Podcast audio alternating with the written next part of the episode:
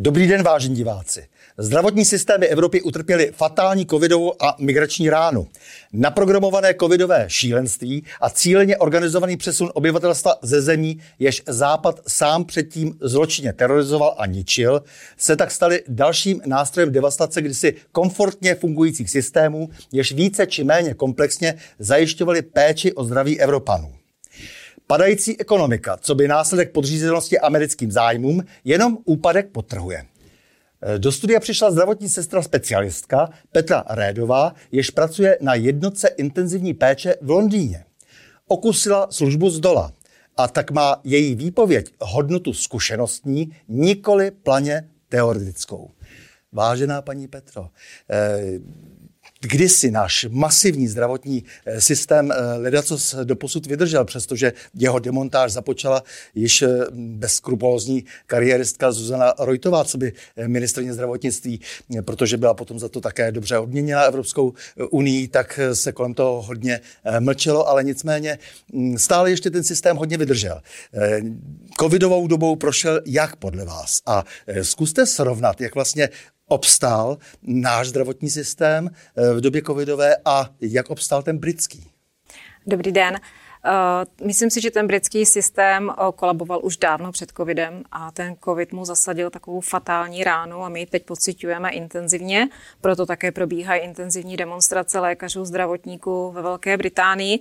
No a co se týká toho českého zdravotnictví, ještě před třemi lety bych vám řekla, že je na nejlepší úrovni, zatímco jsem měla možnost porovnat jako celosvětově. V dnešní době už si tím nejsem tak úplně jistá, když eh, zjistíme, že nemáme základní léky, antibiotika, léky na tlak. A co se týká toho britského systému, tak eh, ten je v podstatě před kolapsem, ale jak jsem řekla, už byl dlouhodobě před kolapsem. Těch důvodů a příčin je tam samozřejmě hodně a ty se neřeší, takže je otázkou času, kdy to prostě dopadne i na nás zdravotníky. Ještě podrobněji můžete rozepsat eh, příčiny třeba, nebo rozebrat, jaké vedly tedy k tomu eh, stavu? Samozřejmě je to ta populace, protože Británie má kolem 65 milionů obyvatel, jenom Londýn má asi 9 milionů. A ten zdravotnický systém není nastavený pro všechny stejně. Jo, tam záleží na, vlastně na té oblasti, kde vy se nacházíte, kde žijete, jaký je tam ten, ta, ta nemocnice poblíž, jaké služby nabízí a jsou tam neskutečné čekací dlouhé doby. Tam nečekáte týdny, ale měsíce.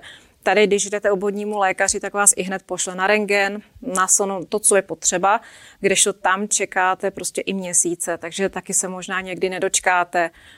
Eh, pokud byste uvažoval třeba o soukromém sektoru nebo pojištění, tak tam není regulované, to znamená, že nepokrývá urgent, nepokrývá ginekologii a nějaké predispozice, které už jsou známé, takže ani to v podstatě nijak eh, nepomáhá. Není tam prevence screeningování, jo? takže eh, spousta věcí se neodhalí.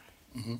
Takže taková ta plošná péče, na kterou jsme byli zvyklí, eh, samozřejmě v Británii eh, neexistovala prakticky nikdy. Ale teď jsou věci eh, velmi horší, protože nechce s tím nikdo nic dělat a peníze tečou někam jinam za nějakými jinými účely. Oni se hodně vzhlédli v americkém způsobu zdravotnictví, ale ani ten není vítězný. Ten tam taky kolabuje, tam lidé prodávají domy, aby si zaplatili svoje pojištění a i ten systém toho zdravotnictví je rozhodně horší než v té Británii. A ano, je to zase biznis, tak jak jsme ho zažili tady u nás v Česku. Všichni, kdo chtějí do politiky, tak neustále jenom mluví, slibují a nic za nimi není vidět. Vy jste se rozhodla ovšem, že budete eh, pracovat v organizaci, kterou jste nazvala Pro pomoc. Co to znamená? Co obnáší eh, ten váš projekt? My jsme se rozhodli, že nechceme jenom slibovat, mluvit, že chceme vidět činy, protože tak já si představuji i politiku, vidět za námi činy. Takže jsme s naším týmem vytvořili stránky pro pomoc CZ, kde v jednoduchých eh, větách i videích navedeme eh, cílové skupiny, které jsme zacílili, to si myslím, že jsou ti naši důchodci, invalidní důchodci, maminky s dětmi, kde je v podstatě navedeme na jednotlivé body, na co všechno mají nárok a jak to jednoduše získat. Spousta lidí neví, na co má nárok, spousta lidí se stydí požádat o pomoc anebo zápasy se systémem. Takže my jsme vytvořili jednoduchou věc, která by je měla navést a usnadnit jim tak jejich život. Stát je vůči lidem nepřátelský, takže eh, vy zvedáte rukavici a říkáte, my vám lidé pomůžeme, ale budete bojovat se státem, protože do značné míry ten stát je nastaven tak, že nechce pomáhat občanům. On je totiž eh, řízen zvenčí, eh, přestože řada úředníků si třeba zasluhuje i pochvalu, že vychází lidem stříc, ale dá se říct obecně, že politici nastavili dnes náš stát jako nepřátelský vůči vlastnímu obyvatelstvu. Jste připravena na ten střed? Eh, myslím si, že ano, protože s tím státem už bojuju třetím rokem. Takže ano, myslím si, že jsme. No, bojujete už třetím rokem, ale eh, samozřejmě nepřátelé máte.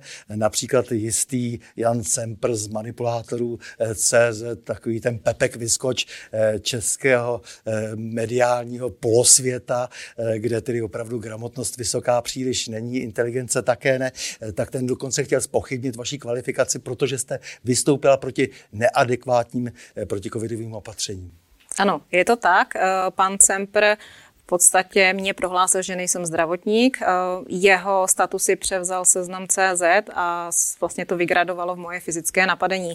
Já jsem na pana Cempra podala žalobu a podle posledních informací by soudní proces měl proběhnout někdy na podzim. No, on se nějak pořád vyhybá, takže zcela zjevně si uvědomuje, že to trošku přetáhl. No, ono to bylo tak, že ta žaloba se tak jakože nějak ztratila, nebyla, takže Aha. ji pan doktor Jindřich Reichl podával znovu a posílali teda jak datovou schránkou, tak i uh, v poštou k rukám konkrétní osoby, takže teď už to nepůjde. A ano, těším se na to, že se s panem Cemprem potkám osobně. Milá paní Petro, já moc děkuji za rozhovor a s vámi, vážení diváci, se těším na další setkání u cyklu O čem se mlčí.